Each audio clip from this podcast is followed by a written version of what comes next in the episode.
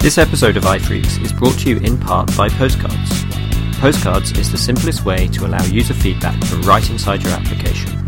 With just a simple gesture, anyone testing your app can send you a postcard containing a screenshot of the app and some notes. It's a great way to handle bug reports and feature requests from your client.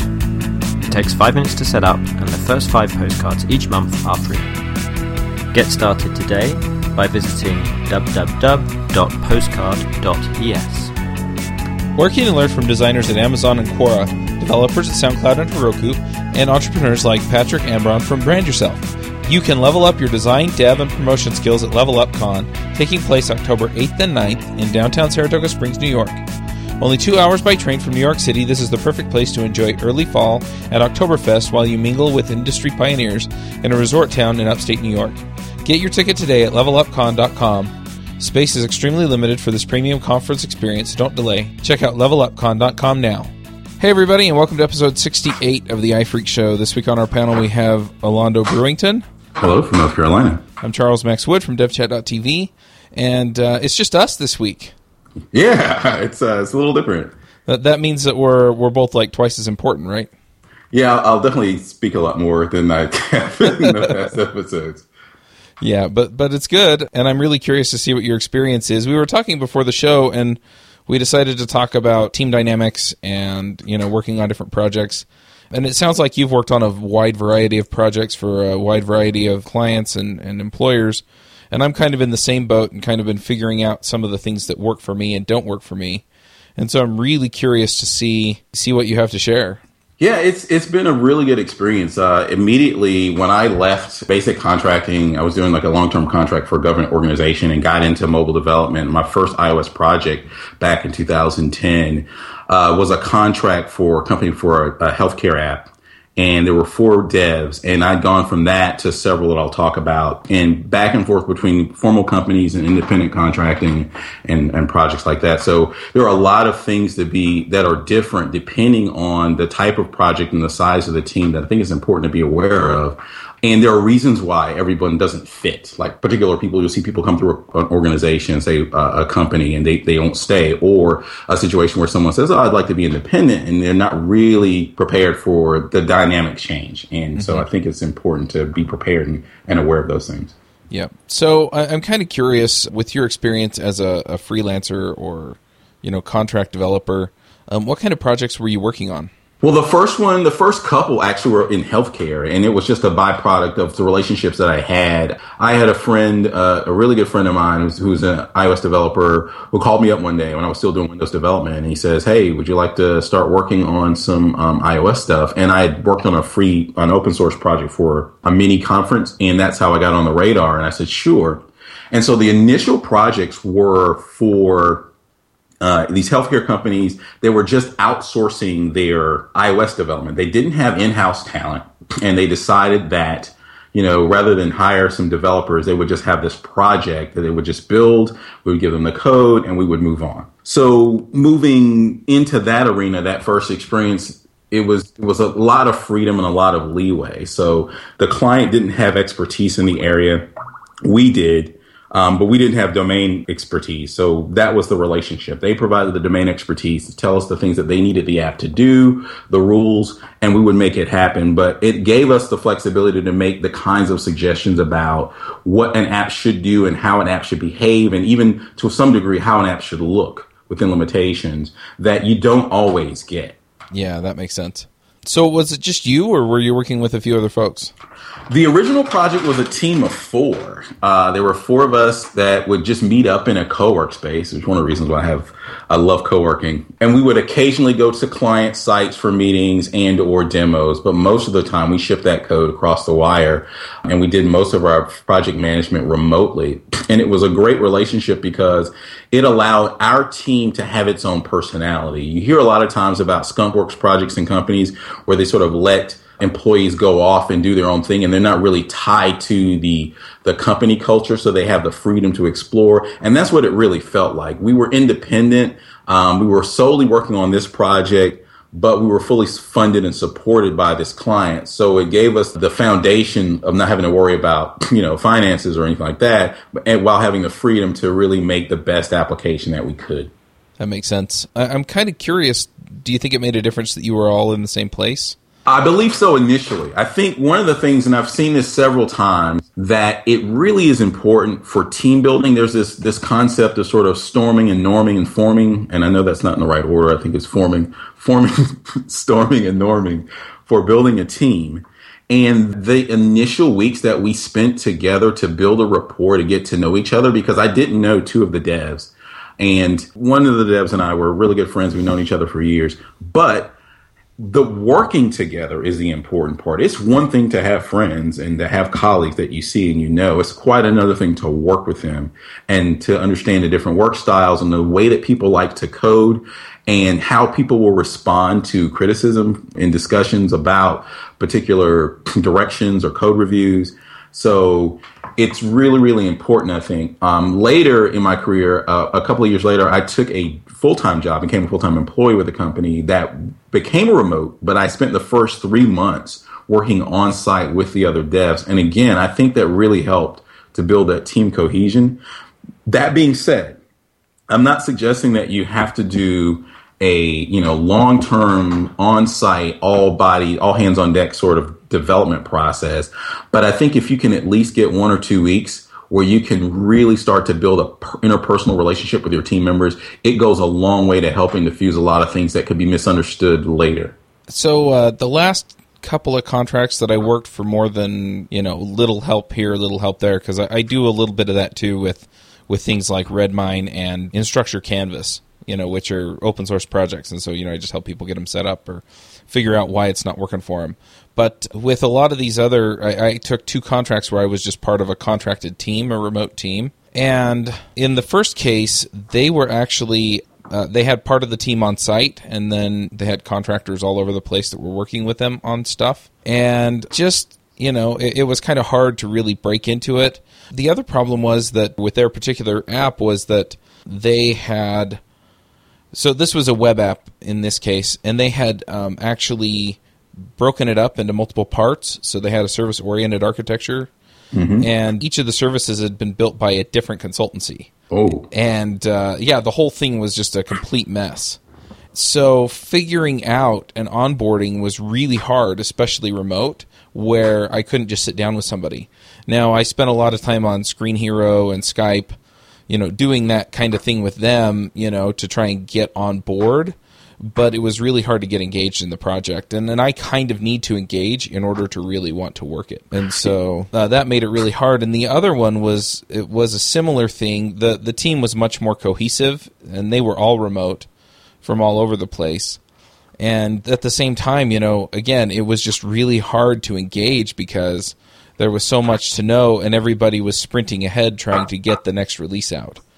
And so I think being remote contributed some to that, but I think a lot of it also was just that they never really had a focus on onboarding people.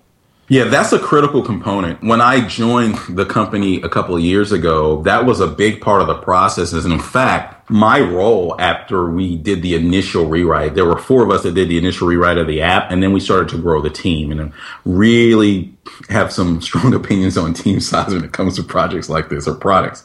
But as we started to onboard new developers, I typically would spend one or two weeks paired directly with that new developer just to get them acclimated, not necessarily to development, you know, because many times they weren't junior developers, mm-hmm. but just to how we worked as a team and sort of to make sure we're adding people and building that cohesion and trust, which I think is really important, particularly if you're working remote. Trust is such a huge factor in being able to depend on people to get things done and giving people the freedom to get things done.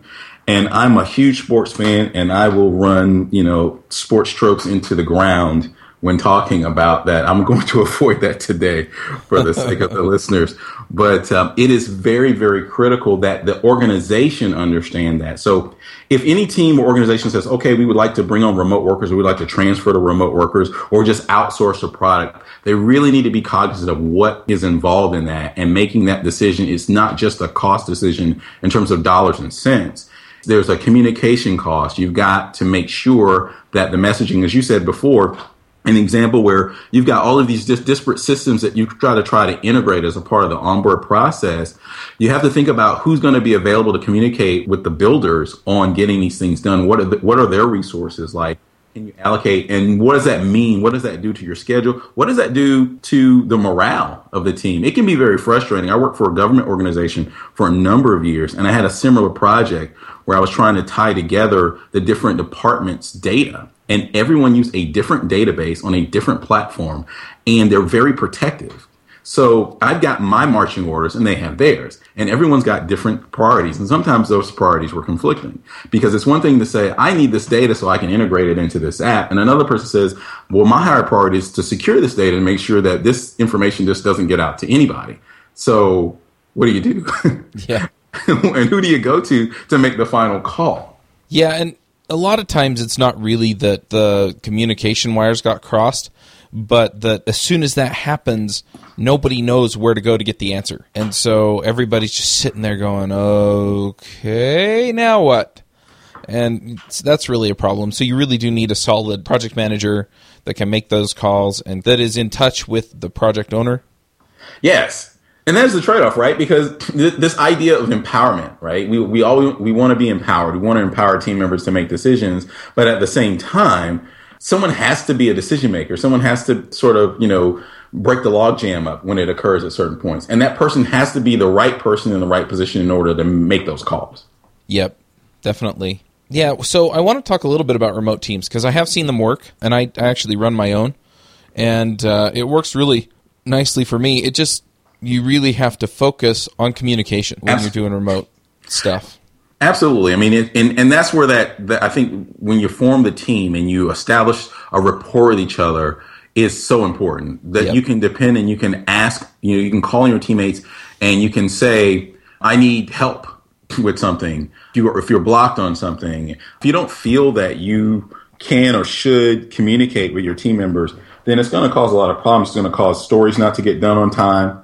And that's just going to be a, a chain effect that is just going to trigger a potential derailment of a, of a project. I will say, when it comes to remote work, not everyone is geared for remote work. Oh, it's so true. And it sounds enticing, and a lot of people like the idea, but you really do have to be a self directed person because it's so easy to get distracted. There's so many things that can be competing for your attention.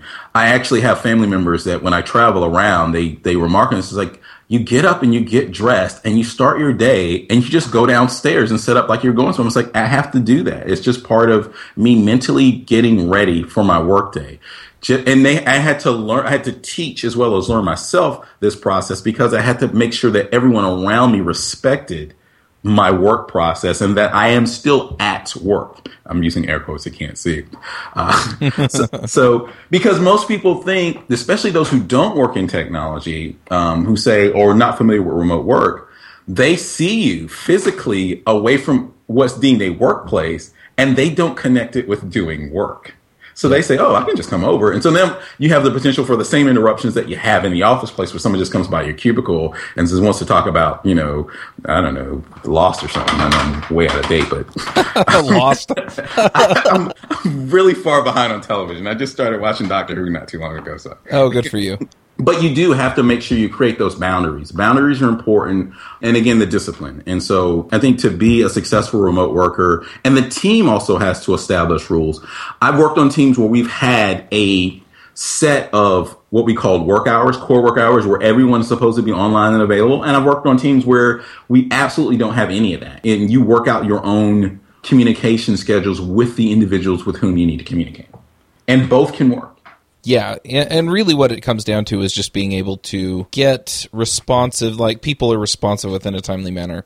And that's what the core hours really solves is that they're responsive because you know they'll be there. As far as setting up your home work environment so that, you know, you're not interrupted all the time, I, I definitely agree with you on the boundaries issue. And I have to protect my boundaries digitally as much as I have to do it physically because, you know, I'm at home and I have four kids here. And so my two year old, he wakes up from his nap, and the first thing he does is try my office door. and so I, you know, I have to close and lock the door. Most of the time, that's enough. Just having a room with a door that locks when I need it to. You know, that's enough. And my wife keeps the kids out of my hair most of the day so that I can get stuff done. But yeah, I mean, you really have to do be disciplined about that. And it doesn't mean that you can't go downstairs and get involved with your kids or with your family or with whoever's around, right? So if you have visitors or something and you want to spend some time with them, that's fine.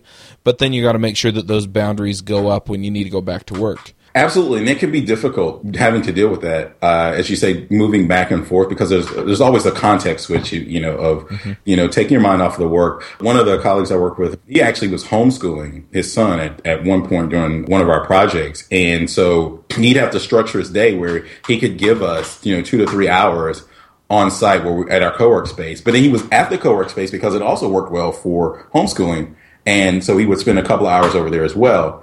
But it required him to sort of set up a schedule. And he let us know it's like, okay, I'm available here and, and I'm not going to be available at this time. So you can really make it work in a number of ways, but those principles do have to be in place. You do have to have those boundaries. I'm curious about the digital boundaries. I think we talked somewhat about this on a previous show about tools, but when you talk about digital boundaries, speak a little bit about like how you keep those distractions away. So, I mean, most of the distractions are things like email or Twitter. Sometimes it's Skype. Most of the time on Skype, you know, people message me. You know, I can I can just let it slide. But I mean, really, what it is is just either turning it off or being able to not give it attention. You know, I have notifications every time I get an email. And so then I have to decide whether or not I want to go and check it out. And so usually what I do is I actually go ahead and take care of email like first thing in the morning. So it's out of the way. And then I don't have to do anything with it for the rest of the day. Occasionally something will come in and I'll you know I'll check on it in the afternoon and just make sure that nothing important came in, but that's it. You know, I don't I don't reply to those emails after that. Now, one of the challenges I've, I've found I've had even even up to this day is chat. We have a team, yeah. we have multiple groups, and it can really be distracting. How do you deal with that? Uh, with chat, it depends, right? So I feel like if I'm reasonably responsive, then that's okay you know, unless there's like an emergency or something that some, you know, or I'm somebody doesn't need me because it's holding them up, then a lot of times I'll let them slide. Uh, with the last client that I worked on a team with, they used a, a program called Flowdock. You can get it at flowdock.com. And uh, there were a couple of different nice things about that. One was that, you know, if somebody said your name, you know, then it'd notify you. The other nice thing is that it would actually, if you replied, you could reply within the context of specific conversations and it color coded them. So you could see the different conversations that were going on and which ones you wanted to pay attention to. You just click on the, the colored speech bubble and it would just show you those. And so I could just check it really fast if I if somebody said my name. So a lot of times I'd miss large swaths of conversation because I was heads down in the code and then I'd go back and check it out later okay. and see if it was important. A lot of times too, I just turn it off. I just tell them, look, you know, I'm really going to be focusing on this feature, so I'm shutting down Flowdock and I'm shutting down these other things. If you need to get a hold of me, then this is how you do it. And so I leave one channel open for them to reach out to me if they really needed my help with something. And then, yeah, the rest of the time, you know, I just I just shut it off. Um, but most of the time, it was fairly non-intrusive to keep it open. So unless it was really active and you know really distracting, I usually just leave it open.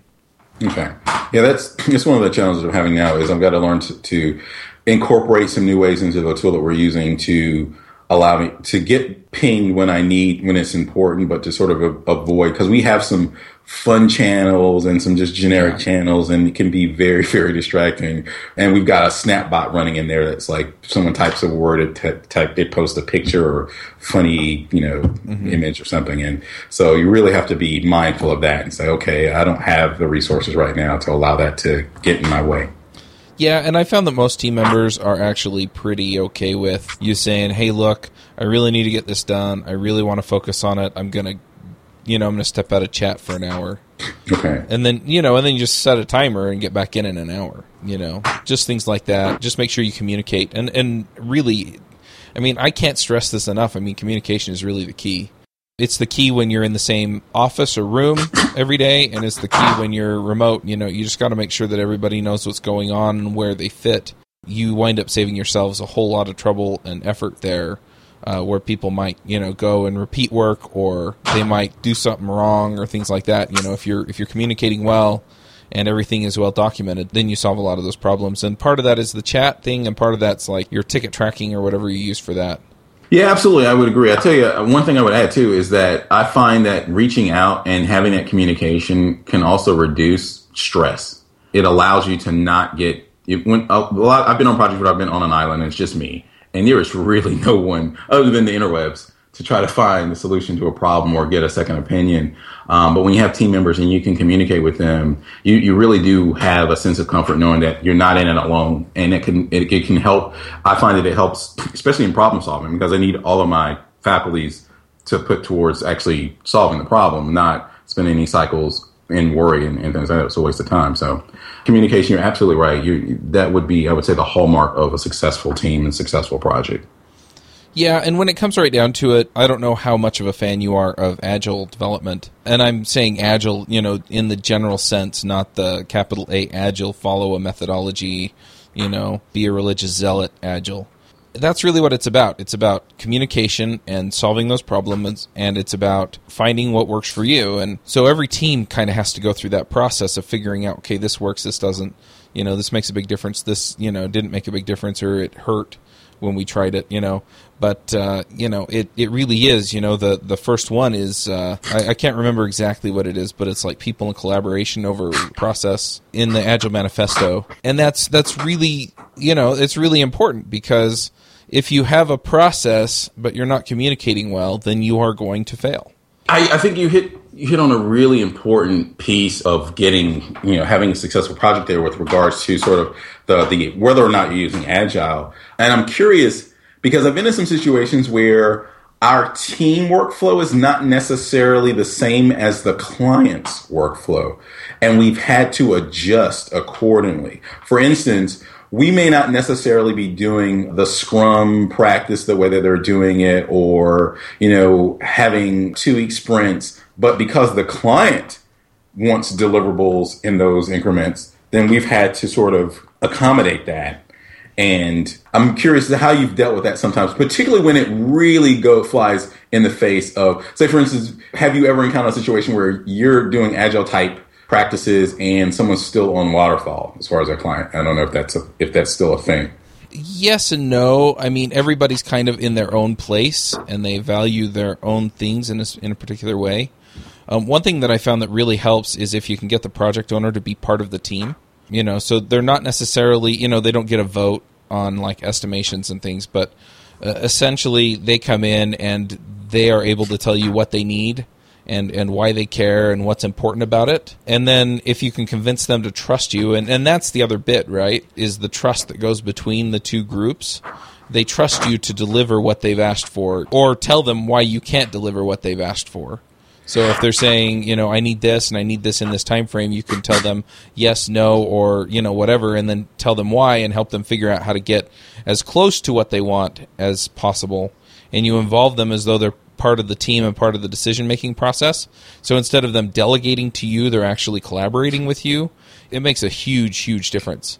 Um, yeah, I would definitely say that's the sea change that I saw when switching from some of the more traditional waterfall development I was doing before I got into mobile and then transitioning into agile is the fact that the project manager was someone from product or someone from the client company.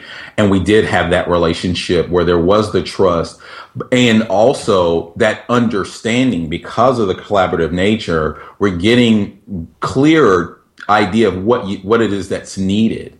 And so we're able to constantly iterate on that because if you just get a block of requirements and you're shipped off to just go build it, there are a lot of things that can happen between the time you start and the time you deliver something that could cause you to deliver the wrong thing. But having someone who's invested and having that trust, I mean, I've had experiences prior to that where someone would sell a feature and just come back to us and go, Oh, I sold this last week. Can you guys build it?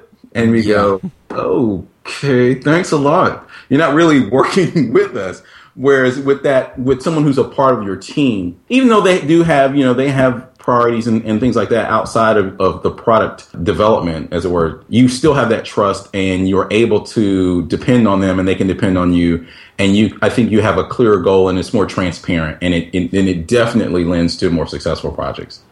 Yeah, definitely. And the other thing is, is that when they come to you with that, hey, I just sold this feature, can you build it?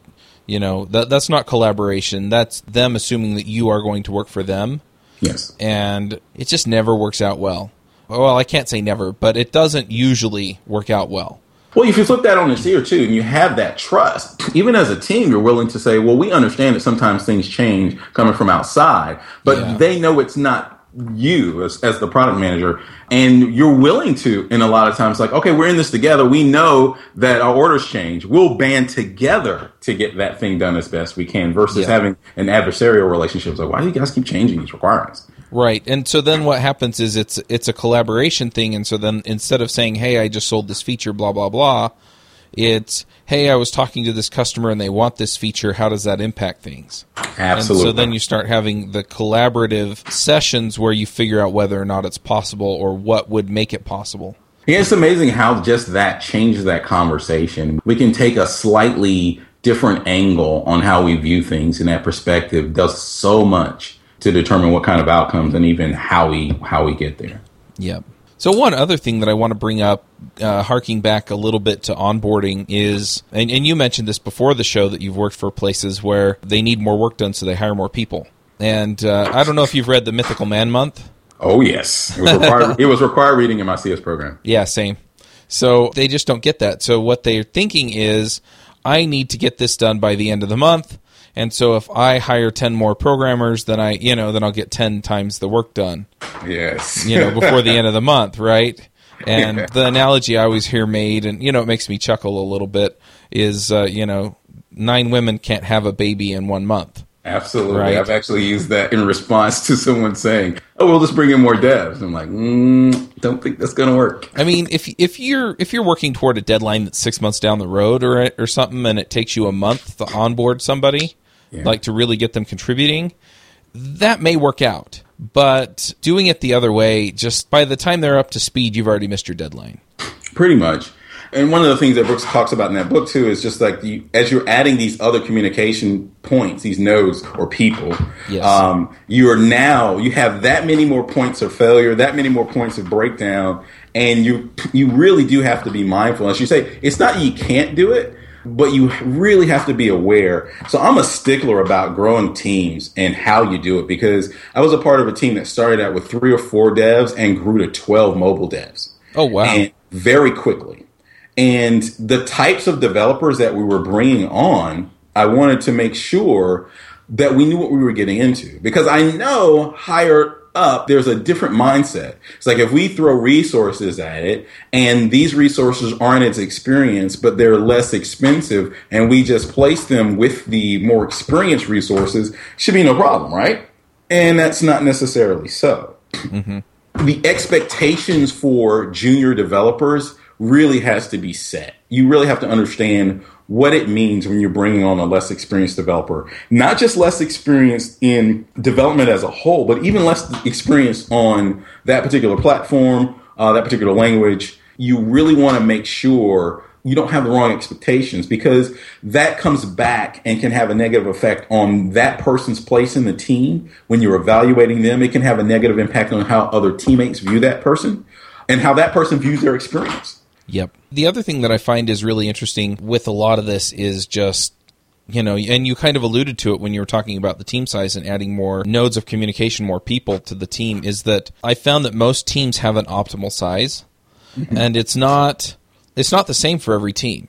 And so some teams really gel well, you know, the eight guys or eight girls or eight whoever on the team, you know, or you've got other teams I've seen that had up to like, you know, 15 or 20 people. And I don't know how they made that work, but they seem to make it work. Yeah. Um, you know, most of the teams that I've worked on, you know, the ideal size was about four or five. And then what you wound up doing is you could have another team of about four or five working on a different aspect of the product and just make sure that the inter team communication worked well.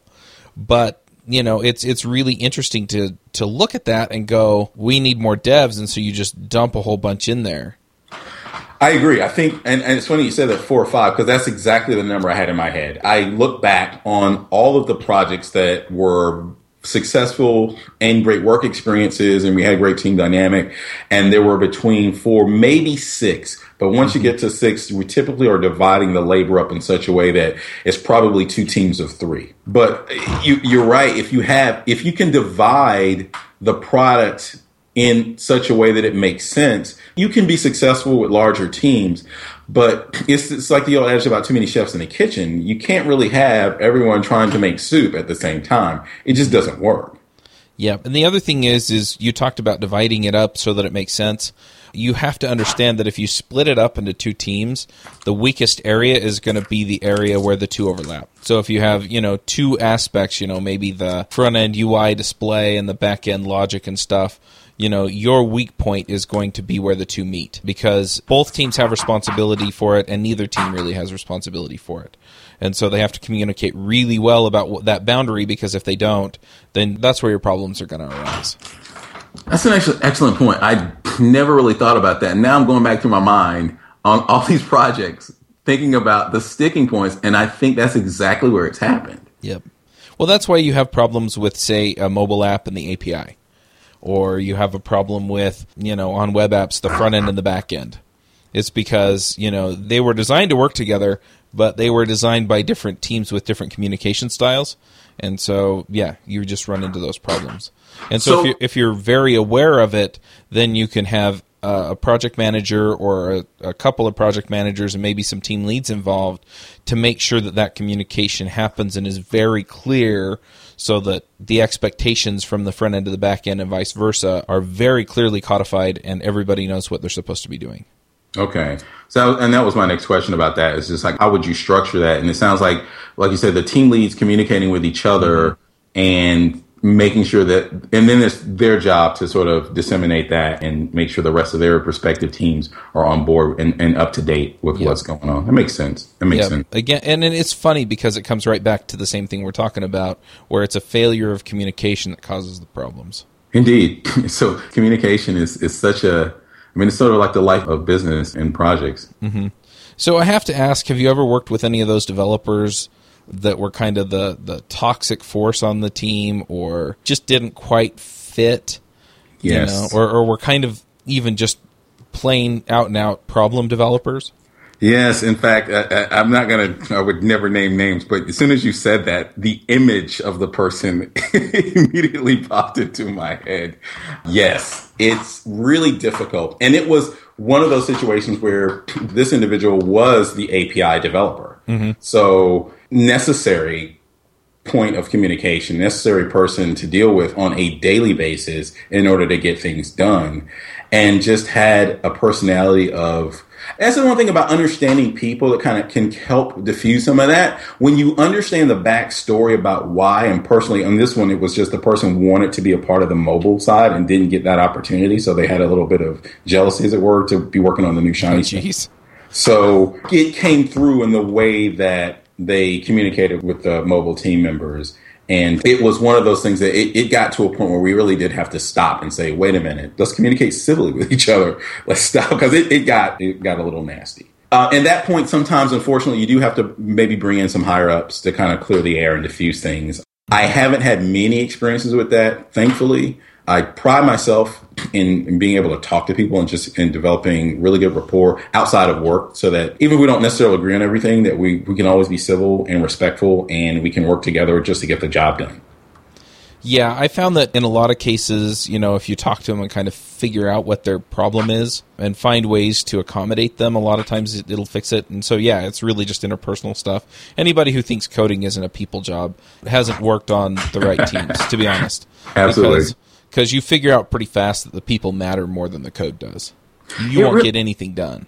It really does. It really does. And people take their code personally, you oh, know, yeah. and you have to I had a manager once, and you know she was mindful of it though. She really understood, and she would actually even approach situations like, "Okay, before I even just know that this might have impact on the code, just to prepare you mentally for what's going to happen." Because she she understood that. She knew how you know you take pride in what you do. You care about it. You care about your code. You care about your work, and so you can't help but take it personally. It's not just bits. Yep. So I've worked with two different types of problem children, so to speak. Well three if you count the project manager that I dealt with at one of the clients I worked with. But for the most part, some people just, you know, they're going through a tough time in life or they they've got something, you know, they just have a bad attitude about things. If they're going through something a lot of times a little bit of sympathy or empathy will just it'll solve it. And then you just give them, you know, a little bit of, of space and understanding because they're dealing with something that is genuinely hard in life. But I've also worked with people that are just negative people. And honestly, after everything that, that we tried to do with them, the only thing that was left to do was to let them go. And huh. if you do everything you can to make it work and you just can't make it work, then you have to for the sake of the team, for the sake of the project, for the sake of everybody else, because it's not fair to make everybody work there and it affects everybody. This is um, true. So you know, just just let them go. And I hate to say that about anybody, but ultimately, you know, it is something that has to be done. And if you're running the team, then that's what you've got to do. Or if they're not pulling their weight, doesn't matter how nice they are. You know, the team feels it, and if they're seeing somebody else skate by without delivering results, they're going to be resentful or worse. And worse being that they slack off or sabotage the project. You know, so you really have to pull in and make sure that everybody feels like they're appreciated and that, you know, that their effort is recognized. And having somebody on the team that's not doing it is going to undermine all of that. Now, here's a question about that situation. What do you do when that negative person is in a managerial or higher level role and you can't simply dismiss them or, or they can't simply be removed. We had a, a, project I worked on some years ago where we had a person like that that was a higher level management person that was directly involved in the project. And we nicknamed him the Seagull because he would just swoop in, he would squawk. and he would just leave, just let's just say negativity, and then fly away. Uh-huh. And that was a person that we couldn't, even as a team, even as a project manager, we couldn't do anything about. Yeah, I mean, the only thing you can do is kind of raise the concern above their heads. So I, I can think of two uh, people that I've worked with that were like this. Well, one that would come in, yeah, and we use the same analogy. He would come in, crap on us, and leave. Yes. And with him, the only thing we could do was we talked to our manager, we talked to the CEO. Ultimately, there was nothing we could do. And so I think they talked to him. It didn't make any difference, you know, and so we just kind of had to deal. The other instance was a little bit different. I was actually uh, running tech support for a company out here in Utah, and my boss. So I had built the the tech support team, trained them, was running the team, and then they hired somebody to come in and manage me and my team, which it, it made some sense because I didn't have the kind of experience that they wanted there. So anyway, so they hired this guy to come in and and do this. By the way, I haven't told this story to anybody, and the person who is involved here will probably know who he is if he listens to the show. Oh. But I don't. I don't think he does. So, so what happened was eventually it turned out that he was lying to a lot of the people underneath me. You know about what they were getting paid. Some of the guys went in and said, "Hey, you know, we feel like we deserve more," because they were kind of the original people that I had hired and, and were really kind of the key players on the team. And they had got wind that some of the other people that had been hired were being paid more, and he told them that they weren't. And then you know, turns out that the one person they were concerned about was smart enough to leave his pay stub out, and so they found mm-hmm. it and figured out that they were being lied to. You know, there were repeated issues where they would go to talk to him, and he would through the window kind of wave them off. Uh, mm-hmm. Uh, without realizing that while he was waving them off, they could see in the reflection on the whiteboard behind him that he was playing solitaire and so he was oh. waving them off just to play solitaire. You know, just stuff like this, right? He wasn't a negative influence, but he wasn't a helpful influence, and nobody felt like he was part of the team, and really nobody had respect for him. And so eventually I had to go to the CEO and COO because half of my team was on the verge of quitting. And so I went to him and I said, Look, here's the deal. Here's what's going on, blah, blah, blah. And within two hours, he was being escorted from the building. Wow. Um, you know, and so they, they took care of the problem and problem solved. We, you know, we, we kind of ran things from there. I wound up reporting directly to the COO, who I eventually then had issues with, but that was a different story. But anyway, it's kind of what drove me into being a professional developer, actually. So, because okay. I was in management at that point, I was on a management track, not a technical track. There's the, there's one thing I, I was going to uh, say. You you were mentioning that in that story that sort of that was communication that was taking place. It was just negative communication from that individual. Yes, you know, and it was very clear, but it was it was typically it was really bad. But it's I think about sort of that dynamic as you were transitioning into moving from a managerial role to a technical role. Have you found on a lot of projects you've either had to straddle that fence or are you able to sort of keep a toe in both pools? So at this point, you know, I've I've built up a remote team Uh, we mostly do web applications, though. If you can't tell, I'm very interested in mobile. We've been doing this uh, podcast for a while now, and so yeah, I wind up straddling that. The difference is is that um, when I report up, I'm reporting up to a client, and so I have a lot more pull with what goes on, and I can quit. Okay. And so, you know, the the situation is a little bit different. If if they're a toxic client, A, usually I'm the only person who's really dealing with it. Okay. And B, if I can't take it, then I'll just quit. Okay. Now, do you weigh in the fact that, like, for instance, if you're a solo practitioner and you know you're doing it as a solo contract de- developer, it's a lot easier to make that decision. Yes. To make it tougher when you have team members who are saying, "Oh, we've got this project, we've got work." It's like walking off of a job site and you've got you know a crew. Does it make Yeah. it harder to do? It does. It depends on how much money I have in the bank, and that kind of ebbs and flows. so if I have more money in the bank, then I have more power to walk away, right? Because I can take these guys and I can say, "Hey, look on work on this project for me for a while until I find something else." Or a lot of times I can just move them off onto another project that I'm working for somebody else, and you know make it make it all uh, smooth out. So you know I'm still a little bit new at this, but for the most part, you know it's there. And the nice, the other nice thing there is with them, the buck stops with me. Okay. And so it saves a lot of the hassle there. And if somebody doesn't fit, they're not working, they're whatever, they're contractors, and I really can just let them go, okay. um, which is a, a lot more freedom than you usually have with an employee employer situation. But it is tricky. I mean, sometimes you know you don't want to let people go. I mean, I don't want to. I don't want to be the guy that has to let people go. Kind of ruins my day, even if they deserve it. But at the same time, I have to look out for everybody else. I have to look out for my clients, and I have to look out for my other contractors. And so if it's not going to work out, then it's not going to work out. And the other thing is is that in a lot of cases if they don't fit well with me, there's probably somewhere else where they will fit. Mm-hmm. And I'm totally happy to help them find that. Oh, okay. And so and and that's really I, I think that's a good way to approach it too is hey look it seems like you don't really fit in with this particular uh, circumstance but you know I think you know I have these other friends here that you can go talk to and you know I think they have something that will fit you better. You know, that's an important point too. I wanted to address from the the person who's being let go standpoint. You know, it's really easy to feel a lot of emotions if you've ever been in that situation, and it hasn't personally happened to me. Although I've thought several times that it might in my uh, career. That sometimes it's just about fit, and it really. I really don't like that it's not me, it's you. but sometimes it really is about fit. Maybe, as we are saying at the outset of the show, everyone's not cut out for remote work, and everybody's necessarily a right fit for a particular team on a particular project. And it can work out better. So I would say to anyone, you know, don't be discouraged and think that you're not good at what you do. Maybe it's just not you're you're just not the right fit for that particular team, that particular project. Yep, absolutely. So I've I've dealt with the one kind where people are negative, or I, I don't think that the one guy at that particular job was particularly deliberately negative or down on people. He just thought he was higher up than them and that he could do what he wanted, and didn't see the impact of what he was doing. But the other toxic type, they're less toxic and they're more just not helpful, are kind of the rock star developers. And what I hmm. mean is, you know, they don't think they're higher and mightier than everyone else. Some of them do. But for the most part, they just really aren't good at communicating at all. And so what they want is they want to come in, they want you to hand them a list of features to build, they want to build it all by themselves, and then go home and play with whatever they do at home. Yeah, that one's a little more difficult because, you know, people say, you know, we want rock stars and ninjas, and then you just end up with like, you know, broken bodies and broken guitars all over the place. You know, if you get to meet those people, it's not a situation where you uh, go back to what I was saying earlier. You really have to be aware of who you're bringing on and what you're looking Yes. for in a team dynamic.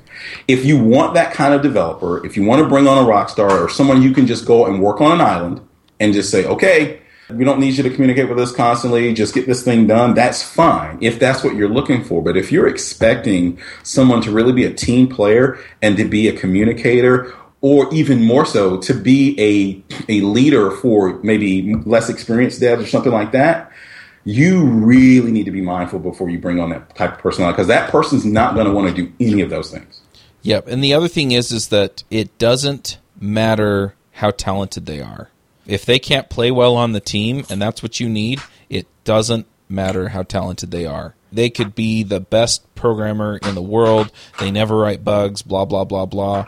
But at the end of the day, I mean, most of the time your application is complicated enough to where you have some parts that have to communicate with other parts, and that means that the developers working on part A need to be able to communicate with the developer working on part B.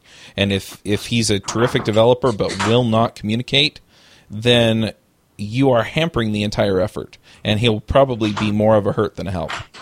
Absolutely. I mean, in even if you have sort of like a healthy ego and your confidence in your skills and all these things, if you don't subscribe to the idea that the project is the thing that's greater than than you, the team is more important than the individual, it's not going to work out. As you say, I mean, you just everybody has to buy in to that. And you see it on all kinds of teams. And I've managed to get through almost the entire show without sports analogy. But um, if you got a guy who won't pull block, you know, it just like, it just, you can't do certain things. You can't get things done. Sometimes you got to be the guy to go in front. And I say guy, but I know, I mean, I mean, I absolutely mean male or female. Yeah. You've got to be able sometimes to go and do things so that your team members can succeed, you know? Yep. And, that's not always the glamour work. Sometimes that's stuff that nobody wants to do, right? And you say, "Oh, I'm willing to do that because it's important that that thing get done."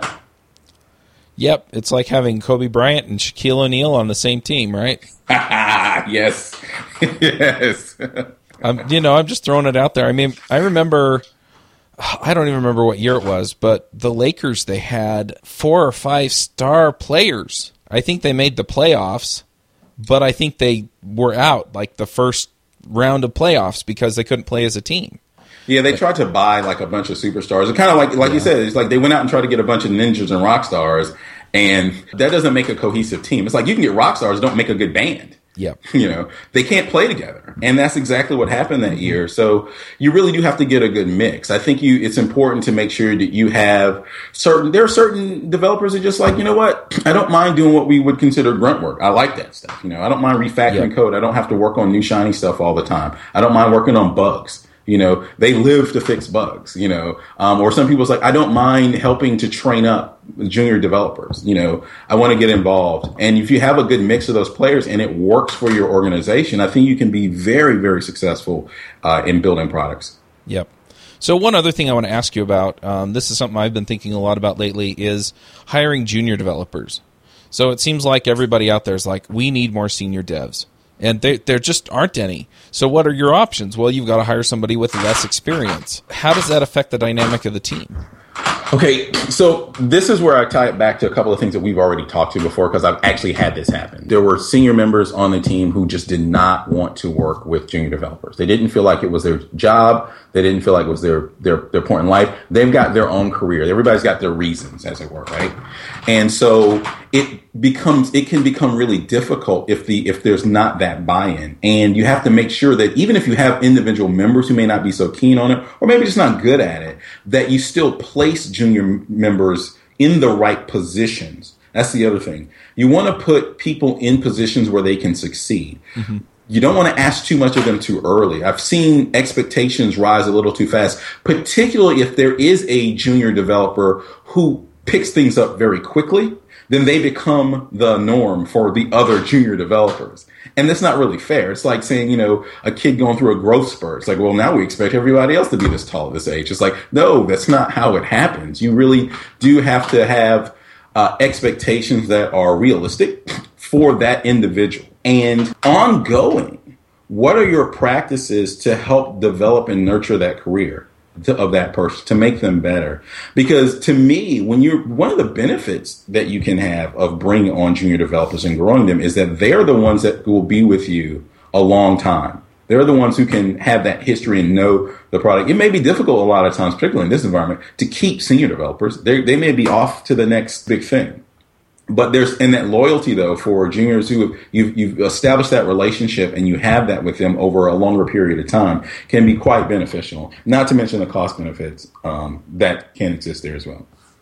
Yeah, one thing that I think is really interesting too is, uh, in my experience, there are.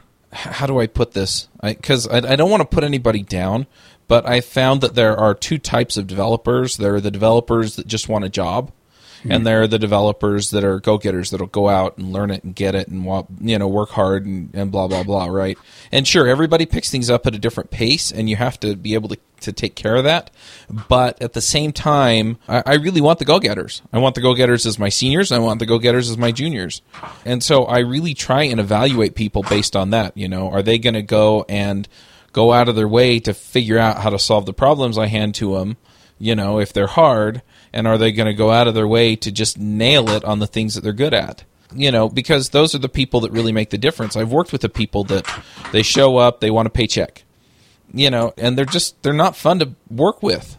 Yeah, absolutely, and, and I, I, I guess I should be a little more clear with that too. I am not a proponent of paycheck players. I just don't think those people belong in an organization at all. I just, yeah. I'm talking more of the dynamics. I'm assuming the drive. Mm-hmm. I'm just saying the aptitude varies, right? Know, for people who have the desire. And uh, another sports analogy, I'm really sorry, but this one is so apropos. It's the basketball team at Kentucky. okay. This is in college basketball, you know, they have this one and done rule where you, you know, you can't go to the pros immediately anymore. You got to go spend a year. And that program is littered with those kids, right? You know, mm-hmm. uh, the coach will grab kids that are, are, you know, they play for a year, but you know, they had potential pro level talent even before. And if you are go getters are going to continually want to go get you know, yeah. and they may not want to continue to get with you. So you have to be mindful of that when you're building your team. And it can still work with your team dynamic. And that is you may have a higher amount of uh, turnover. But you can you can still make that work, right? You know, you can have an organization. I know plenty of corporations in Atlanta, particularly, that you know they hire a lot of of developers and they're high turnover rates. Some because they're just toxic, some because they tend to bring in the people that want to work on a project or a product and then after a while, they they just want to work on something different. They want to be challenged by a new project. They want to be in a new domain. And so I think you can make that work if you understand that dynamic and you prepare for how you bring in, how you have these people work and in what roles. So one of the things that you don't lose is essential uh, knowledge. The body of knowledge doesn't walk out of the door just because someone with knowledge happens to walk out of the door. Right. So one other thing that, that I want to ask you about this, and I'm not sure if there's a good answer for this. I think it varies from team to team and from, you know, junior and senior to junior and senior, but how many senior devs do you feel like you should have per junior? What ratio do you think makes sense if you're building a team and hiring juniors onto the team? Okay, so the way that we had done it in the past was literally, I'm just my Star Wars geekiness is coming out. Is the Sith rule always two? There are. so, master and apprentice, and that's how we've typically structured it.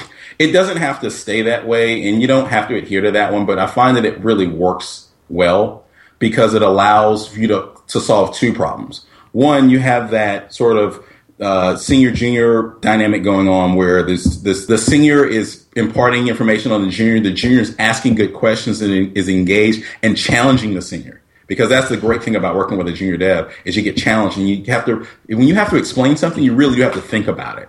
And mm-hmm. you can see things from a different perspective. The other part of that too is is part of the onboarding process of the culture. You're getting someone who's familiar with the culture and bringing someone on and helping indo- you know really you want to say indoctrinate but you know bring them get them familiar with how things are done yep. so not just as a career technically proficient but company culturally proficient mm-hmm. you know so i think it works once you get to a certain level though um, you can switch it up i mean i've seen it work really well where at a certain point we want we let what i would consider they may they're more experienced juniors pair a couple of them together and just have a little bit of oversight from a more senior developer and let them go off and start to spread their wings a bit. And that frees the senior up to do some more engaging things as well, to go a little bit deeper on some in some areas and allowing those juniors to grow because you you don't want to keep it permanently or even for too long where it's just kind of like this I'm feeding this person this information or I'm I'm guiding them along. You want to get them up to speed and then start to give them work that allows them to really stretch out and move forward. But just with that sort of eye on things to make sure that we the code quality doesn't shift, project schedules don't slip, and mm-hmm. things of that nature. Right, makes sense. Yeah, and I, I do like the you know kind of the mentoring pairing idea Yeah, I'm big on pairing, and I think that you know I was going to ask a question about sort of success gaining you more leeway with particularly with clients. A lot of times, or even an organization that's not really keen on remote work. So I was part of a company that was transitioning to that, and there was a lot of pushback because you know there was this idea that we can't see, you don't know what's going on. And just like bringing on juniors and getting them up to speed and getting small wins, a remote team or a uh, building rapport with a new client, getting small wins, all of these things can build confidence in the work that the team does mm-hmm. and allow you more latitude to do your best work. Yeah, definitely. And, and I think really what it comes down to with being comfortable with remote teams is that you really do have to see the results. And once you're seeing results from them that you like, then it doesn't matter that you don't see what's inside the box or under the covers because, you know, they're cranking out enough value to where you're happy with the return on investment you're making with your money. Absolutely. Absolutely. I don't care how the hot dogs are made. I just want hot dogs. Yep. and so, and that builds trust, and that's really what it boils down to. I tell a lot of prospects when I talk to them, it's like, look, here's the deal. You're not technically savvy. You could learn that, but it would take you too long. So ultimately, what it comes down to is do you trust me to do what I say I'll do? And, and that's really what it boils down to for a lot of management folks is, you know, do you trust the team to deliver what they said they would? And if they do, are you happy with the return on investment? In other words, are you happy with the value exchange that you got? And if both of those are true, then it doesn't matter. That's such a good point too. Keeping that at the forefront of that conversation too, re- revisiting that, and like you say, having those successes and delivering results because the results really trump everything else yep. at the end of the day. Yep, it's all a value exchange. But anyway, we should probably get to the picks because I need to prep for the next show. So, do you have some uh, picks you want to share with us? I do. Okay, so I just uh, used Kickstarter for the first time, and I kickstarted an Edison from Robotics uh, project for inventors. It's a it's a it's a an affordable programmable robot uh, by uh, it's a project by Microbric out of Australia, and it looks really really fun. I'm really looking forward to get my hands on. it. I have some younger cousins that I want to get involved with robotics and and, and get excited about programming. So this is going to be one of the ways that I do that. So I'm going to post the link for the Kickstarter project. Along with that, um, there's another organization that I just volunteered for. Wanted to get involved with. I met one of the members at a conference recently, and I'm super excited about it for the same reason. It's Black Girls Code, and uh, they have different chapters and they have hackathons, and, and, it's you know I really think it's a it's a great thing to do to get uh, young people excited about uh, technology. So those are my two picks this week. Awesome, great picks. I've talked to a few girls or a few folks from Black Girls Code, and they do awesome work. So I just I can't say enough nice things about them because they just rock. Yeah, I'm looking forward to the first one here in Raleigh that I can participate in. Yeah, I haven't actually been to an event, but it sounds like they really have the right idea about things. So, so my picks, I'm going to pick a few books. Um, we talked a lot about people being go-getters, and I have to say that uh, there are a few books out there that really kind of ring this in for me. Uh, the first one is called The Go Getter. It's actually it's a fictional story. You know, it's set you know several years ago, but it is just tremendous in really highlighting what it means to be a go getter. I listened to it on Audible, and the audiobook is like an hour long. Totally worth it. Totally, totally worth it. The second book that I'm going to pick is about an hour and a half long on Audible. I don't know how many pages it is because I didn't read it either. I just listened to it. It's called QBQ, the question behind the question. Hmm. And it talks about personal responsibility. And so it basically is training on how to ask the right question. So instead of, why is this happening to me? Or, you know, why does Alondo always push with broken tests?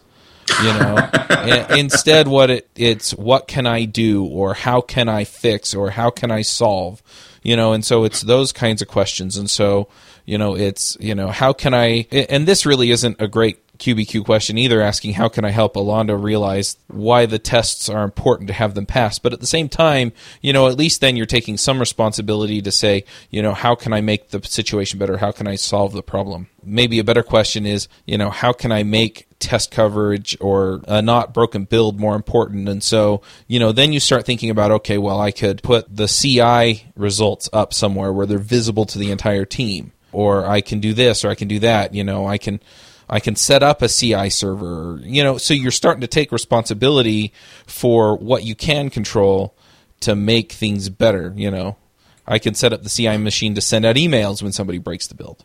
You know, just stuff like that. And so instead of being frustrated because somebody isn't participating in the way you want, you are taking responsibility and finding ways to make the situation better. That's actually excellent. I actually think that might be my afternoon listening. so good. Another one that I liked, I have to say that this one is kind of really hokey. It's, based on a metaphor, and they took the metaphor just a little too far, but I like the underlying premise, and so I'm going to pick it anyway. It's called Rhinoceros Success. I don't remember who the author is for that either. It's about an hour long, hour, hour and a half long on Audible as well. I listened to all three of these in the same day. Okay. Anyway, and I got them off of Dave Ramsey's uh, um, required reading list for his employees, and I just I was blown away. Anyway, so they take the metaphor a little bit too far, but the underlying premise is that if you want something, that you should focus on it and charge it down like a rhino. And if you try and charge down too many things, then you're not going to catch any of them. But if you focus and you charge with everything you have, then you should be able to get what you want. And, you know, again, it just, you know, the, the underlying principle was really, I think it was, it's really important for people to understand. But like I said, you know, you, you have to get over a little bit of the cheesy animal uh, metaphor stuff. So uh, I'm going to pick those books. Hopefully, people can go out and pick those up and, you know, make your situations better wherever you work. Awesome. And uh, yeah, so those are my picks yeah, I don't think we have any announcements, so uh, we'll just catch everybody next week. This episode is brought to you by Code School. Code School offers interactive online courses in Ruby, JavaScript, HTML, CSS, and iOS. Their courses are fun and interesting and include exercises for the student. To level up your development skills, go to iPhreakshow.com slash codeschool. This episode is sponsored by Mad Glory. You've been building software for a long time, and sometimes it gets a little overwhelming. Work piles up, hiring sucks, and it's hard to get projects out the door. Check out Mad Glory. They're a small shop with experience shipping big products. They're smart, dedicated, will augment your team, and work as hard as you do. Find them online at madglory.com or on Twitter at madglory. Hosting and bandwidth provided by the Blue Box Group. Check them out at bluebox.net. Bandwidth for this segment is provided by CacheFly, the world's fastest CDN. Deliver your content fast with CacheFly. Visit c-a-c-h-e-f-l-y.com to learn more. Would you like to join a conversation with the iPhreaks and their guests? Want to support the show?